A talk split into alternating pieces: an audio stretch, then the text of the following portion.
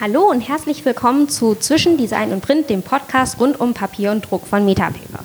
Heute mit Axel Schäuflen, der Mitgründer von Metapaper. Hallo Axel, du bist heute als Gast von Metapaper bei Metapaper ähm, und uns das Papierkonzept zu erklären. Aber bevor wir dazu kommen, möchtest du vielleicht kurz was zu dir sagen und ähm, wie es denn zu Metapaper überhaupt kam? Ja, schön, schön als Metapaper zu Gast bei Metapaper zu sein. Ähm, ja, vielleicht ähm, ja, kurz zu Metapaper. Wie kam es dazu? Ähm, sowohl Jörg, also mein Mitgründer, wie auch ich haben äh, schon vor Metapaper viel mit Agenturen zusammengearbeitet, mit äh, Gestaltern, die, die viel auch in die Printkommunikation hineingestaltet haben. Und äh, immer wieder kam die Frage auf, warum eigentlich Papier Konzepte oder Papierangebote so kompliziert sind. Ähm, gepaart mit der zweiten Frage, ähm, warum eigentlich Papier noch nicht zeitgemäß kommuniziert wird. Zeitgemäß bedeutet, natürlich ist Papier ein Print oder endet in einem Printprodukt. Das heißt, wir brauchen natürlich das physische Produkt, aber äh, parallel dazu muss es natürlich online kommuniziert und auch transportiert werden. Und ähm, Jörg und ich kannten uns schon aus unserer Vergangenheit. Äh, Jörg war mal ein Papierhändler und ich war mal in einer Papiererzeugung und äh, so gab es dann die eine oder andere Berührstelle, abgesehen davon, dass wir beide gerne Rotwein trinken, ähm, kam es dann dazu, dass wir uns zusammengesetzt haben und gesagt haben, wie müsste man eigentlich ein Papierangebot äh, strukturieren, wenn wir das mal on Scratch machen könnten. Und äh, wie gesagt, da gab es dann eigentlich zwei Grundüberlegungen, die wir dann auch mit etlichen Agenturen ähm, besprochen haben, dass wir gesagt haben, es muss ein sehr einfaches äh, Konzept sein, es muss eine einfache und logische Papiersystematik sein. Äh, zweitens müssen wir es natürlich online kommunizieren äh, und auch die Transaktion online äh, ermöglichen. Und ähm, drittens ist vielleicht auch noch ein Thema, dass es ja nicht nur um weißes Papier geht. Ähm, also wir Papiermenschen sind ja ganz gut da drin, uns selbst zu überhöhen in unserer Bedeutung. Natürlich ist Papier wichtig. Mhm. Ähm, ich kenne aber keinen Gestalter, der ein weißes Papier am Ende haben möchte, sondern am Ende willst du ja ein bedrucktes äh, Produkt haben, sei es eine Imagebroschüre, eine Visitenkarte, ein Briefbogen etc.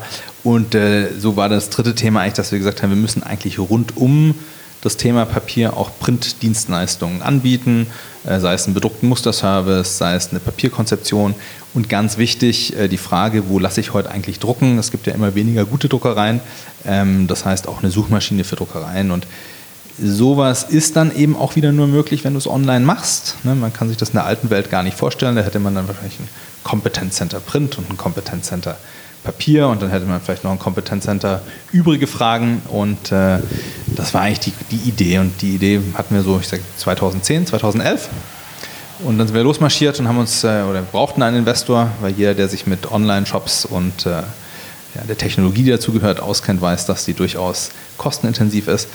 Und äh, so kam das dann, dass wir dann äh, dankenswerterweise Papierfabrik in den USA, nämlich Mohawk, gefunden haben, die die Idee gut fanden, die auch gleichzeitig ein, vielleicht ein Vertriebskonzept für Europa gebraucht haben und äh, die dann bereit waren zu investieren, ähm, sodass wir dann 2012 im Mai äh, in den Markt gegangen sind. Da hat dann noch ziemlich wenig funktioniert.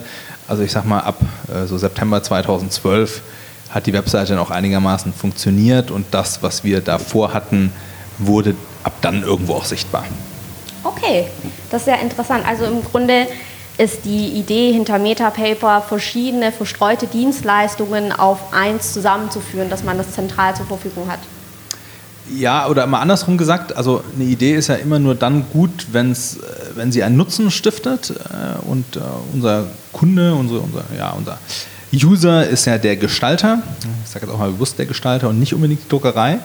Ähm, und, und was möchte, was möchte der User, ähm, der Gestalter? Er möchte ein gutes Printprodukt machen und dazu braucht er eben verschiedene äh, Werkzeuge und es gibt einfach Engpässe auf dem Weg dahin und die müssen wir beseitigen und äh, ich denke, einer der größten Engpässe war, ein stimmiges Papiersystem zu entwickeln. Das war auch der erste Engpass. Also als wir 2012 mit Agenturen ge gesprochen haben, gab es damals natürlich auch noch mehr gute Druckereien. Ähm, und äh, da war wirklich das Thema, warum gibt es nicht ein einfaches, abgestimmtes Papiersystem? Und das gab es eben nicht. Ähm, und, und so sind wir darauf gekommen, dass das sozusagen der primäre Engpass auf dem Weg ist für den Gestalter, ein gutes Printprodukt zu machen. Mittlerweile würden wir sagen, dass dieses Thema Services rund um Print immer mehr zunimmt an Bedeutung. Also wir müssen immer mehr schauen, Äh, wir haben ja zum Beispiel eine Möglichkeit, dass man auf unserer Webseite mittlerweile Druckereien direkt anfragt, ähm, dass wir bedruckte äh, Dummies produzieren für Gestalter über unsere Printpartner. Ähm, und äh, der, der Engpass verschiebt sich so ein bisschen momentan weg vom Papier. Ich glaube, das Papierthema haben wir ganz gut gelöst für die Gestalter. Es gibt auch noch ein paar Themen, die wir lösen müssen. Ähm, aber es verschiebt sich ein bisschen mehr Richtung, wo lassen wir eigentlich drucken. Aber am Ende ist eine Geschäftsidee, wenn sie dann funktioniert, bei Metapaper hat es ja zum Glück funktioniert, nur dann gut, wenn wir Nutzen stiften. Und ähm, man muss sich eigentlich jeden Tag fragen, nützen wir dem Gestalter mit dem, was wir tun? Das klingt super. Was ist denn, ähm, wie funktioniert denn das Metapaper-System jetzt, wenn du das grob zusammenfassen müsstest? Also zuallererst würde ich sagen, es funktioniert zu 98 Prozent. Ich würde gleich nochmal sagen, dann auch, welche 2 Prozent aus meiner Sicht noch nicht funktionieren.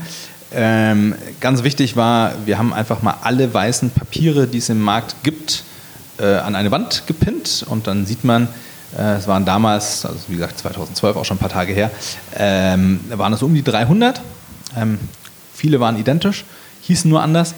Ähm, das macht es natürlich nicht leichter, dann kosten sie auch noch unterschiedlich viel, ist auch nicht nachvollziehbar und diese Intransparenz war auch oder ist auch durchaus gewünscht. Ich denke, das ist eben dieses Verhältnis zwischen auch teilweise Handel und, und Produktion. Ähm, und wir haben dann einfach versucht zu sagen, was, was ist da für eine, für eine Struktur, die da drin steckt. Und wenn man sich anschaut, sind es am Ende drei Weißtöne und verschiedene Oberflächen. Und wenn ich mit den Weißtönen anfange, ich sage mal ganz ursächlich war Papier gelblich. Das ist so das, was wir aus dem Werkdruck kennen, äh, für die Buchproduktion. Ähm, hat den schönen Vorteil, es vergilbt nicht, weil eben keine Aufheller drin sind. Ähm, ist auch manchmal ein bisschen olsch, ist vielleicht auch jetzt für technische Zeichnungen oder kühle Farbtöne nicht immer ganz geeignet, weil es dann so einen doch latenten Vintage-Charakter hat. Ähm, für Bücher aber super, die 10, 20 Jahre auf dem Tisch bleiben sollen. Äh, dann gibt es das kalte Weiß, wir nennen es Cold White, das ist bläulich, äh, bläulich nuanciert, mit optischen Aufhellern äh, produziert, ist aber super für eher kühle technische Motive. Bisschen schwierig, wenn ich jetzt, ich sag mal, die rothaarige Frau mit Sommersprossen abbilde, ähm, dann kann sie auch ein bisschen kränklich wirken, wenn ich die Bildanpassung nicht richtig mache. Ähm, ist aber momentan so ein bisschen so ein Trendthema. Also die hohe, an, angeblich hohe Weiße, in Wirklichkeit ist es eine bläuliche ähm, Weiße. Und dann haben wir dazwischen die, die Standardweiße, die bei uns einfach White heißt. Ähm, die ist der gute Kompromiss, weil sie im Prinzip alles abbildet. Deswegen gibt es dort auch die meisten Papiere, also auch bei Metapaper. Wir haben die meisten Papiere in, in White. Ähm, ja, und dann gibt es die Oberflächen und die Oberflächen ist ganz banal gesagt von ganz, ganz rau. Also unser rauestes Papier ist unser extra rough. Momentan sind die ganzen Matten und, und, und auch Naturpapiere sehr angesagt. Da haben wir also relativ viel. Wir haben also ein geglättetes Naturpapier, Smooth. Wir haben ein ganz raues, gestrichenes Material, das raueste. Äh, das ist auch das Einzige übrigens, dass, dass es ein Cold White gibt, das ist extra matt. Aber es geht natürlich bis Gloss, äh, wobei das momentan eher äh, negativ besetzt ist, so als Plaste. Ähm, und dann ist natürlich wichtig, dass ich die Randartikel habe. Also Randartikel bedeutet Briefumschläge, Etiketten, Kopierpapier, immer in allen drei Weißtönen. Ähm, wir haben geprägte Papiere, wir haben fünf Prägungen in allen drei Weißtönen. Ähm, und ich glaube, das macht so ein Sortiment aus, dass ich die wichtigen Artikel habe, aber dass ich auch die Randartikel habe und dass es stimmig ist. Ähm, was ist noch nicht so ganz stimmig? Uns fehlt zum Beispiel noch ein gestrichenes Material in Warm White. Das liegt einfach daran, dass momentan der Absatz in Warm White sehr, sehr gering ist und es kaum Fabriken oder eigentlich keine Fabriken gibt, die uns dieses Produkt herstellen wollen. Die Fabriken brauchen Mindestmengen, die können wir nicht garantieren, nicht abnehmen. Ähm, das ist noch ein Thema, an dem wir arbeiten. Ähm, es gibt, äh, ich sag mal, noch so ganz leichte Nuancierungen von Weiß, also so ein Grau-Weiß wäre ein spannendes Thema. Ähm, und natürlich haben wir das ganze Thema Recycling. Wir haben schon etliche Recyclingmaterialien, aber uns fehlt noch ein raues Recyclingmaterial. Aber ganz prinzipiell, sage ich mal, 98 Prozent ist erledigt. Drei Weißtöne, die verschiedenen Oberflächen, ein stimmiges System, passende Briefumschläge. Ähm, als, als Agentur kann ich mit Metapaper, wenn ich eine Geschäftsausstattung machen möchte, wenn ich ähm, eine komplexere Geschäftsausstattung mit Booklets, mit Broschüren, Fotobücher machen möchte, kann ich das machen. Und dann einfach noch abschließend, ähm, was uns auch wichtig ist, die Drucktechnologie soll keine Rolle spielen. Deswegen sagen wir, alle unsere Papiere müssen hybrid sein. Wir nennen das Hybrid. Hybrid bedeutet eigentlich nur, sie laufen auf allen Drucktechnologien. Wir richten das immer auf eine spezielle Digitaldrucktechnologie aus, die heißt Indigo, HP Indigo. Das ist für uns die Lead-Technologie, weil sie aus unserer Sicht qualitativ die hochwertigste ist. Äh, es ist aber auch ein bisschen die Diva unter den äh, Drucktechnologien. Also Äh, Im Offset läuft alles, auf der Indigo läuft eben leider nicht alles. Das heißt, wir müssen da explizit drauf entwickeln und gucken, dass die Papiere da laufen.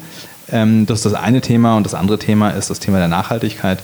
Ähm, ich glaube, das ist gar nicht, ähm, also ich glaube, es ist eher selbstverständlich, aber alle unsere Papiere sind FSC-zertifiziert, auf Wunsch klimaneutral, viele sind sogar klimaneutral, mit regenerativen Energien hergestellt. Eher ein implizites Thema ist bei uns dabei. Wir werden interessanterweise sehr wenig darauf angesprochen. Also das Thema Umwelt und Papier sind noch nicht so nah verzahnt, wie es vielleicht sein sollte. Okay, das klingt ja wirklich sehr spannend und ich glaube, ein System in irgendwas zu haben, ist immer sehr wichtig, um eben schnell auch voranzukommen und heutzutage geht es ja viel um effektives Arbeiten.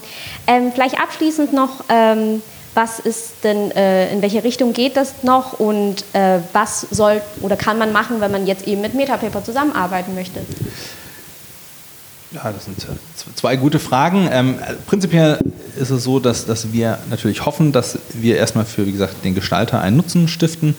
Ganz klar ist es, dass wir weiter in die Richtung gehen wollen, ähm, Papier und Print miteinander zu verbinden.